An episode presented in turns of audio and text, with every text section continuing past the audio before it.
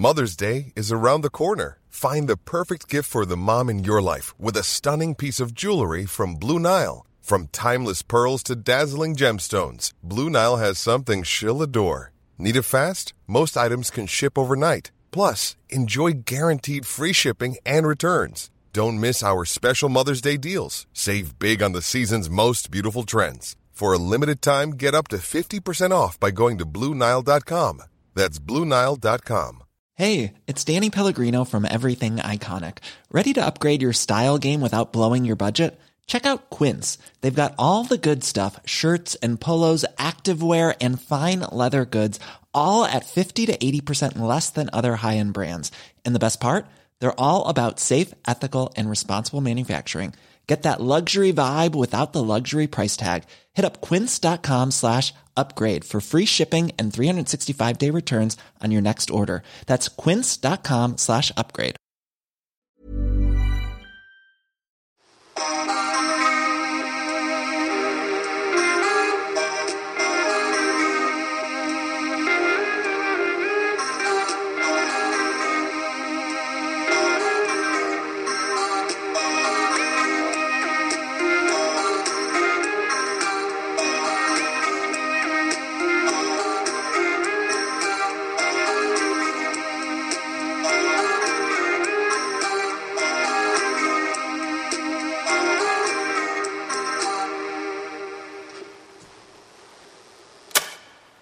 You've heard this guy's name a hundred times, but what do you actually know about George Floyd, other than the color of his skin? I'll be honest, I didn't know anything more than that before I set out to write this episode. Here's what I learned. Floyd was born in Fayetteville, North Carolina in nineteen seventy-three. His parents split when he was two, and he went to live with his mother in a public housing complex in Houston's Third Ward.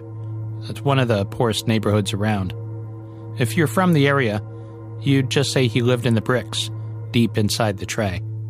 They called him Perry when he was little, then Big Floyd when he hit six feet in middle school. He was co-captain of the basketball team at Yates High School, playing power forward. Floyd was also a tight end for the football team in nineteen ninety-two, when they went all the way to the Texas State Championships. Thanks to sports, he was the first of his siblings to go to college. He dropped out in nineteen ninety-five, though, and returned to Houston, where he got a job customizing cars. He started rapping under the name Big Floyd in a group called Screwed Up Click. Floyd made life difficult for himself shortly after this.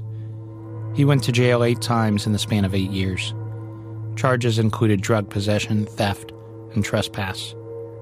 Then, in two thousand seven, he was charged with aggravated robbery after he pushed a gun into a woman's stomach and forced his way into her apartment. He was sentenced to five years in prison and was paroled in two thousand thirteen. In two thousand fourteen, Floyd tried to start fresh by moving to Minneapolis, went into rehab, got a job at a homeless shelter. Later, he got a commercial driver's license and drove truck. But his sobriety was brittle, and he went back to using again. In two thousand nineteen, he got a gig working security at the El Nuevo Rodeo Club. Then he lost his job when COVID hit, and in April, he caught COVID himself. A month later, on May twenty-fifth, twenty twenty, at about eight p.m., Floyd bought a pack of smokes at Cup Foods, a grocery store in the Powderhorn Park neighborhood of Minneapolis. An employee at the store believed that the twenty dollar bill Floyd used to pay for cigarettes was counterfeit. Store employees followed Floyd out to his car and demanded that he return the smokes. He refused, so they called police. Two officers responded and approached Floyd's car. One of the cops pulled Floyd out of his car and handcuffed him. Around this time, bystanders began filming the arrest on their cell phones. The officers sat Floyd on the sidewalk against the wall. They said he was acting erratic and asked Floyd if he was on any drugs. Floyd said nah. He was just scared. At eight thirteen, the cops walked Floyd across the street to their cruiser. On the way, Floyd fell to the ground. Floyd told them he was not resisting, but that he was short of breath because he was feeling anxious and, you know, recovering from COVID. It's here when he begins to say, "I can't breathe." Enter Officer Derek Chauvin, who arrived with the fourth officer in the counterfeit twenty dollar bill arrest at eight seventeen p.m. Chauvin assumed command of the situation. Now Floyd is being a little more persistent, shouting, "I can't fucking breathe."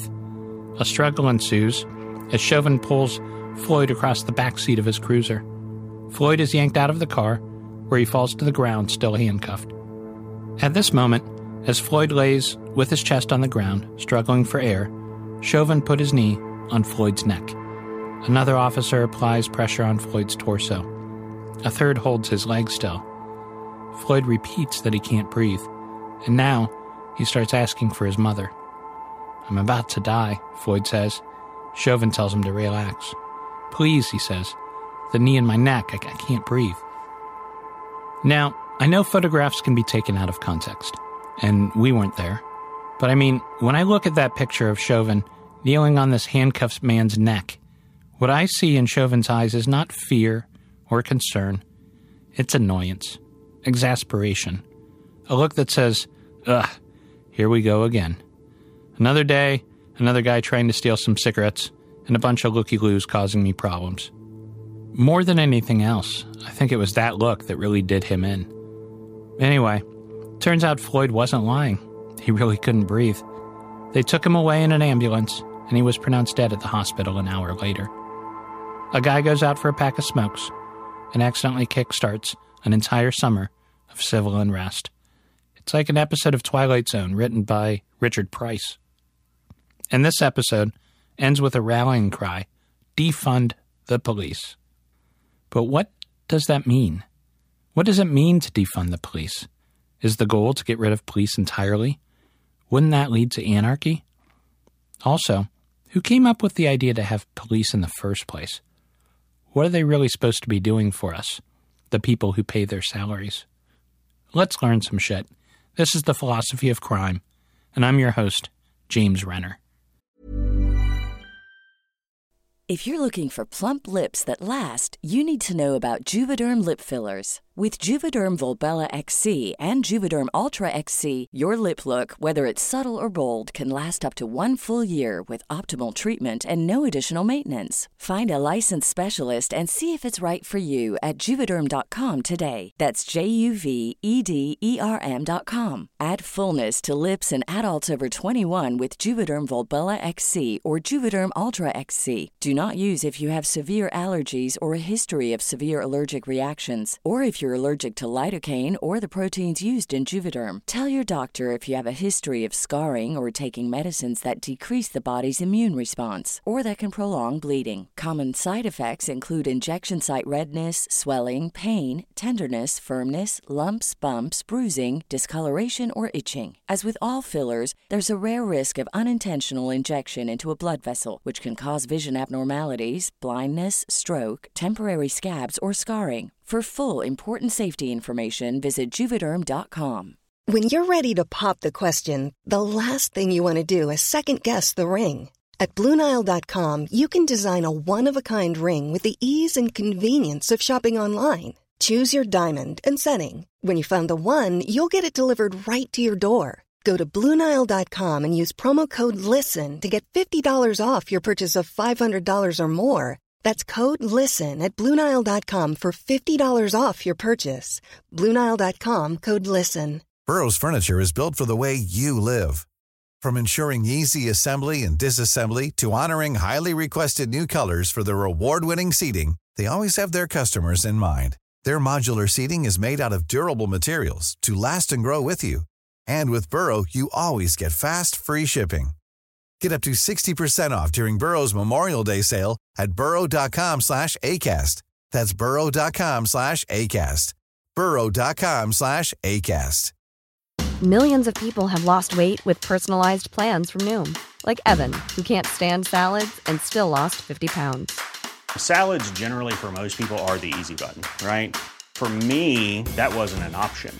I never really was a salad guy. That's just not who I am. But Noom worked for me. Get your personalized plan today at Noom dot com. Real Noom user compensated to provide their story. In four weeks, the typical Noom user can expect to lose one to two pounds per week. Individual results may vary.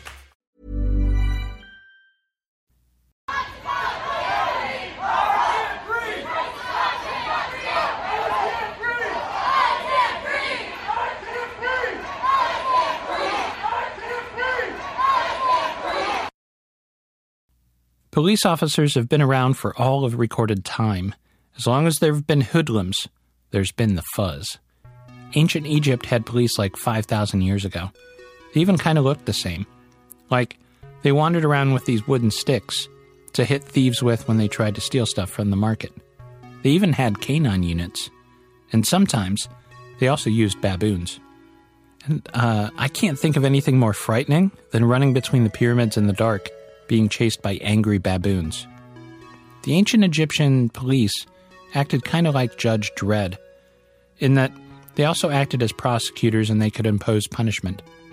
And there were also police forces who protected merchants when they traveled and protected the slaves as they worked. As far as we can tell, though, there was not much in the way of detectives back then. Investigations were usually left up to the citizens. In ancient Greece, slaves were put to work, patrolling the cities as rudimentary policemen. They did a lot of crowd control stuff, like the Hells Angels did at concerts in the seventies. And it wasn't just the old world that had the popo. The Aztec Empire also had officers who could perform arrests. Can we take a moment to consider how fundamental police are in the story of humanity? It says something about us, doesn't it? If enough humans get together, some lunkhead's going to start problems, and we need someone to deal with him. What are the buildings we build first? Churches, bars, jails. The modern police force was devised by a guy named Robert Peel. This was in London in the early eighteen hundreds. Peel was Prime Minister of the United Kingdom back then, and London was rife with crime. Rife, I say. And so Peel formed the Metropolitan Police Force at Scotland Yard. He hired a thousand officers, which people called bobbies, after Robert Peel himself, and crime in London dropped dramatically. Peel wrote the first official Instructions to Police Officers. It was important to Peel that his officers only policed by consent. They served the people. His ideas for what policing should be were summarized in what's become known as the Peelian Principles, a kind of outline for an ethical police force. In Peel's vision, police officers were viewed merely as citizens in uniform. Peel believed that the measure of whether police were effective is not the number of arrests, but the lack of crime. How fucking cool is that? His police force were beholden to the public. And here's what he says about use of force. Use physical force only when the exercise of persuasion, advice, and warning is to be found insufficient. Peel's vision boils down to these words. The police are the public, and the public are the police. The police being only members of the public who are paid to give full-time attention to duties which are incumbent on every citizen in the interests of community welfare and existence. So how did we go from Peel's ideal police force to Officer Derek Chauvin kneeling on George Floyd's neck and ignoring his pleas for help while he slowly died in plain sight of three other officers? Story time, folks. I need to tell you about how I got a morning talk show host out of a bit of a pickle a few years ago. In Cleveland, we have this guy, goes by the name Rover. Since two thousand three, he's hosted the most popular morning talk show in town. It's called Rover's Morning Glory. And while it may have started out as a poor man's Howard Stern, it has morphed into a soap opera of interesting characters with goofy names, including his co-hosts Doogie, Chocolate Charlie, Dieter, and this guy Jeffrey, who's clearly on the spectrum and a bit of a pathological liar who hooks up with groupies, and still you can't help but root for the guy. It's a great show. Anyway, by two thousand thirteen, Rover and his crew were quite popular, and Rover himself had made enough money to buy a boat and park it at the Old River Yacht Club on Whiskey Island, which was once a bootlegger stopover from Canada during Prohibition. Today, it's where the rich people party.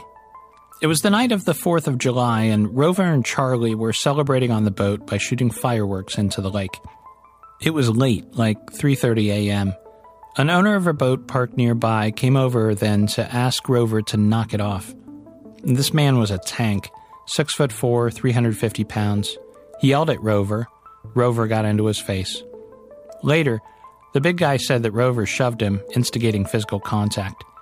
So the guy fought back in self-defense, knocking Rover out. What Rover didn't know was that the big guy was Stephen Kynas, an off-duty Cleveland cop, vice president of the Cleveland's Police Patrolmen's Association, and mixed martial arts coach. After the fight, Kynes called in to his friends at the second District, and Rover was charged with felonious assault, inducing panic, criminal damaging, and resisting arrest. He faced upwards of eight years in prison. Much of what was reported in the press came from the police spokeswoman, Jennifer Ciach.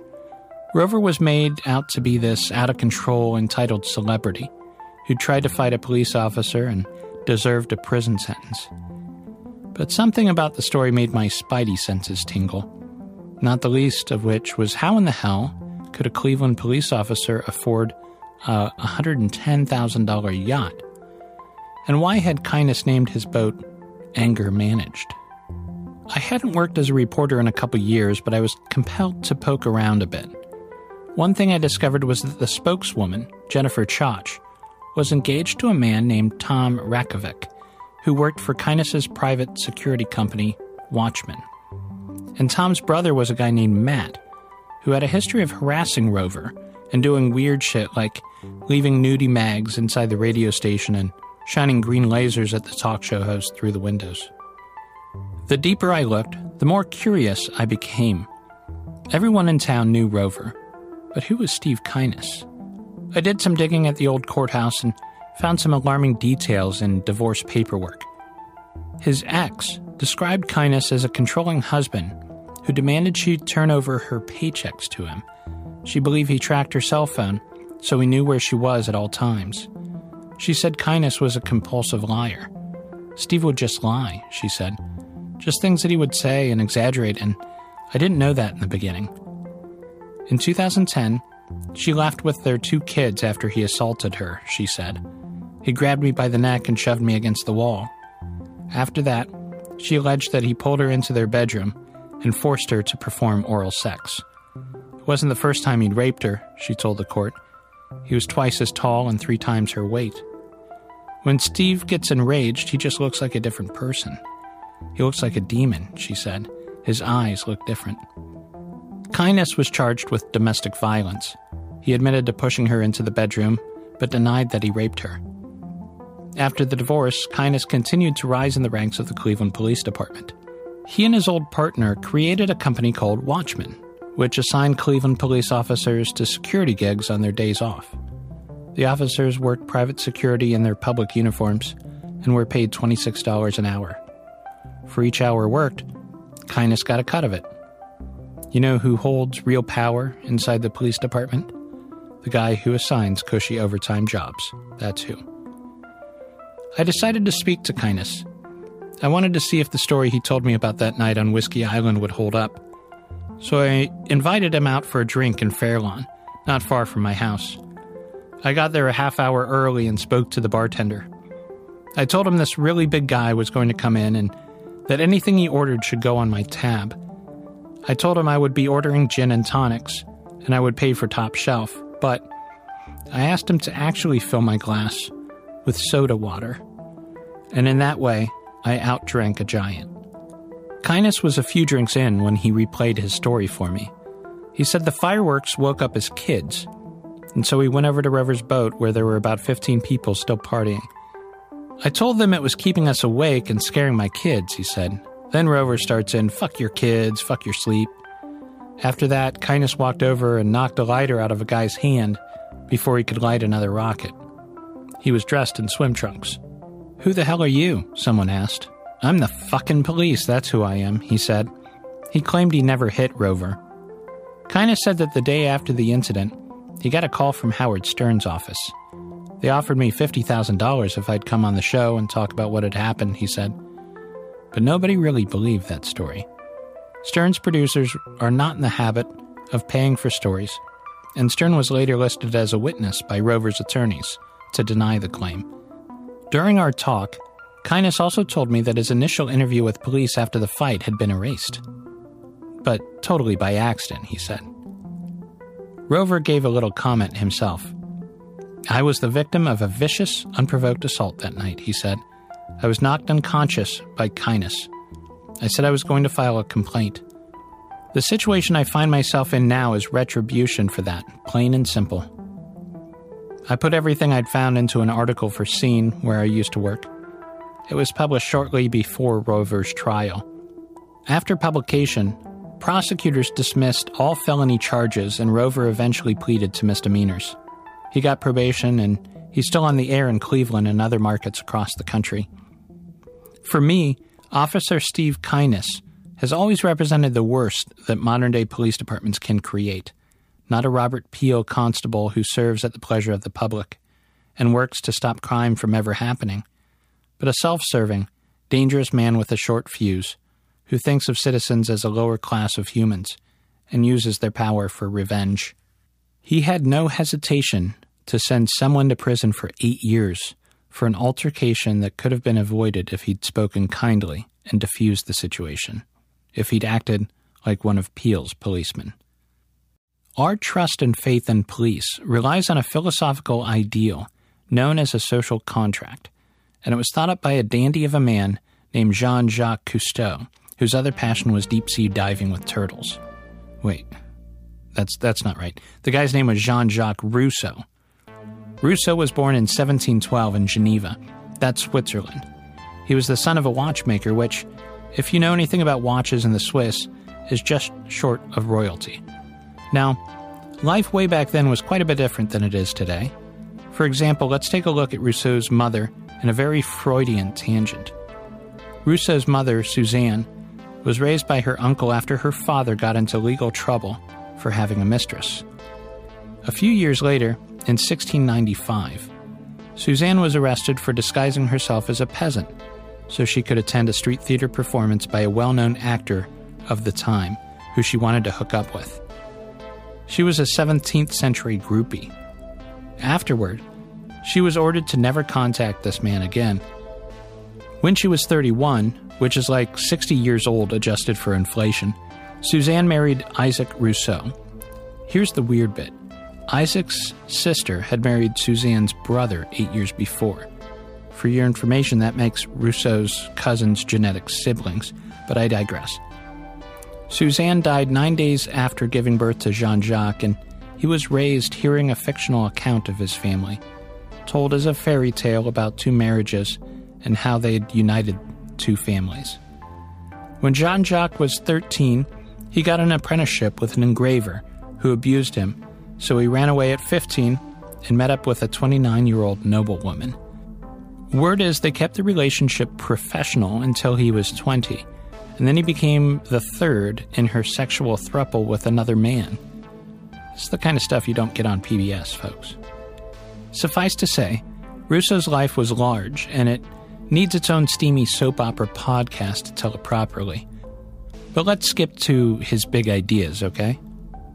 Rousseau was first a novelist and then a philosopher who had progressive views on modern society. He was mostly inspired by the philosophers Thomas Hobbes and John Locke. Here's what Rousseau thought about human nature in general. Quote, "The first man who, having fenced in a piece of land, said, 'This is mine,' and found people naive enough to believe him, that man was the true founder of civil society." From how many crimes, wars, and murders, from how many horrors and misfortunes might not anyone have saved mankind by pulling up the stakes or filling up the ditch and crying to his fellows, "Beware of listening to this impostor. You are undone if you once forget that the fruits of the earth belong to us all, and the earth itself to nobody." In seventeen sixty-two, Rousseau published a book called The Social Contract that turned a lot of people on. What is the social contract? It's the theory that every individual has consented to surrender some of their freedoms and to submit to the authority of their government in exchange for its protection and guidance. Maybe that seems like kind of a duh statement, but nobody had ever really spelled it out like that before. We agreed to follow the rules of the government we're in in exchange for its protection. That social contract is what allowed us to come out of the caves and form tribes and then city-states and then countries. Every government is beholden to their citizens who granted them the power they enjoy. Sometimes that gets lost and we forget who's really in charge here. And then we revolt and chop their heads off until they settle down. Rousseau reminded us of the contract our ancestors signed for us centuries ago, to serve and protect. That's Rousseau's idea of a good government. That's also the motto of the L A Police Department, and still was, when four L A cops beat up Rodney King in nineteen ninety-one. The police are the strong men for the government, and the government is meant to protect us. So what happens when police turn on its citizens? When they no longer serve the common man? Well, it's quite simple. We stop paying them because they're not doing their job. Okay, so what do we really mean when we say defund the police? Depends on who you talk to. There are some extremists who want to abolish police entirely. Case in point, the collective known as For a World Without Police. This is a loose-knit group of protesters who believe that police violence and exploitation cannot end by simply passing reforms. They want to tear it all down and start over. On their website, their mission states, "We know that police abolition is only possible as part of a broader revolutionary project to abolish the state in its entirety, along with capitalism, white supremacy, and patriarchy." They believe that police departments across the United States have been corrupted beyond repair. What was once a force for peace and crime prevention has become a blue mob who patrol our schools, hospitals, and public transit. You see armed guards in police uniform at Walmart and movie theaters. They've become protectors of capitalism, they say, not protectors of people.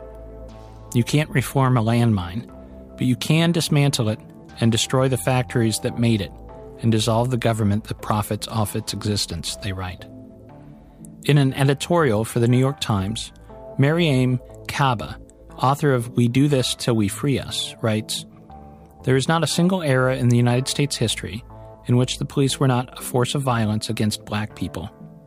Policing in the South emerged from slave patrols in the seventeen and eighteen hundreds that caught and returned runaway slaves. In the North, the first police departments in the mid eighteen hundreds helped quash labor strikes and riots against the rich. Everywhere, they have suppressed marginalized populations to protect the status quo. So when you see a police officer pressing his knee into a black man's neck until he dies, that's the logic result of police in America. When a police officer brutalizes a black person, he's doing what he sees as his job." Abolish the police. Is that too far out for you? Yeah. I'm progressive as they come, but that's too much for me too. Part of this movement is an argument in semantics. But generally, what we mean when we say defund the police is a middle ground where cities allocate funds that would typically go to buy more tanks and guns for their local police department to social services and mental health professionals who could better deal with the majority of their calls. The cops I know complain about the amount of domestic and disorderlies they deal with on a daily basis. In America, when there's a fight at home or there's someone with a mental illness shouting obscenities on the bus, who do we call? We call the police, who show up with guns. And sometimes, sometimes that person in uniform is rightly afraid and only draws his sidearm when confronted with the possibility of bodily harm. But what if instead, we had an agency of social workers on call to respond to these petty disputes? Mental health professionals and counselors who are trained to de-escalate confrontation. According to a report by the Treatment Advocacy Center, people with mental health issues are sixteen times more likely to be killed by the police than anyone else. Defund the police also means reallocating funds to education in an attempt to provide a better life for future generations, a way to break out of poverty without falling into a life of crime, to turn children into engineers and teachers instead of drug dealers and thieves. But it's a hard fucking sell. We're a reactionary species with little thought to the far future. What we see in the news are rising crime statistics and the call from prosecutors to arm the police and the need to hire more police to keep up with the growing demand, to stem the crime wave. It's always easier to invest in the treatment of a symptom than to invest in the effort to eradicate the unseen disease that causes it. But check out what happened in Portugal in two thousand one when they defunded their drug police. Instead of sending armed men to arrest people on minor drug charges, they gave the money to social workers and bought trucks that delivered methadone on the streets. Since then, the number of heroin users fell by seventy-five percent, and they had the lowest fatality rate from overdoses in all of Western Europe, according to a report from the New York Times. The point is, what we're trying to do in the United States doesn't work, and people are dying. So why not try another way? The Philosophy of Crime is a Fearful Symmetry production. This episode was recorded by Jeff Koval at the Stay Level Recording Studio in Fairlawn, Ohio. It was produced and edited by William Mankey. I'm James Renner. If you enjoyed this podcast, please visit james renner dot com, where you can find more information on my true crime books and novels. My website also has a link to the nonprofit I started last year, the Porchlight Project, which raises money for new D N A tests for Ohio cold cases. It's easy to donate online, and every little bit helps. William Mankey also writes the music for this podcast. Look for his other creations, including Genius Dice, wooden dice that will give an artful twist to your gaming night, and his new Talking Pints, a clever way to mix up a fresh conversation. Available now at Uncommon Goods. Until next time, remember, there's a simple but challenging solution to the epidemic of crime. If everybody took the time to make good friends with their neighbors, we would know when someone needs our help before they become a statistic. Don't be fearful of the world. Make friends and make it better. Hi, I'm Daniel, founder of Pretty Litter. Cats and cat owners deserve better than any old-fashioned litter. That's why I teamed up with scientists and veterinarians to create Pretty Litter. Its innovative crystal formula has superior odor control and weighs up to eighty percent less than clay litter. Pretty Litter even monitors health by changing colors to help detect early signs of potential illness. It's the world's smartest kitty litter. Go to pretty litter dot com and use code ACAST for twenty percent off your first order and a free cat toy. Terms and conditions apply. See site for details. Planning for your next trip? Elevate your travel style with Quince. Quince has all the jet-setting essentials you'll want for your next getaway, like European linen, premium luggage options, buttery soft Italian leather bags, and so much more. And is all priced at fifty to eighty percent less than similar brands. Plus, Quince only works with factories that use safe and ethical manufacturing practices. Pack your bags with high-quality essentials you'll be wearing for vacations to come with Quince. Go to quince dot com slash pack for free shipping and three sixty-five day returns. Even when we're on a budget, we still deserve nice things. Quince is a place to scoop up stunning high-end goods for fifty to eighty percent less than similar brands. They have buttery soft cashmere sweaters starting at fifty dollars, luxurious Italian leather bags, and so much more. Plus, Quince only works with factories that use safe, ethical, and responsible manufacturing. Get the high-end goods you'll love without the high price tag with Quince. Go to quince dot com slash style for free shipping and three sixty-five day returns.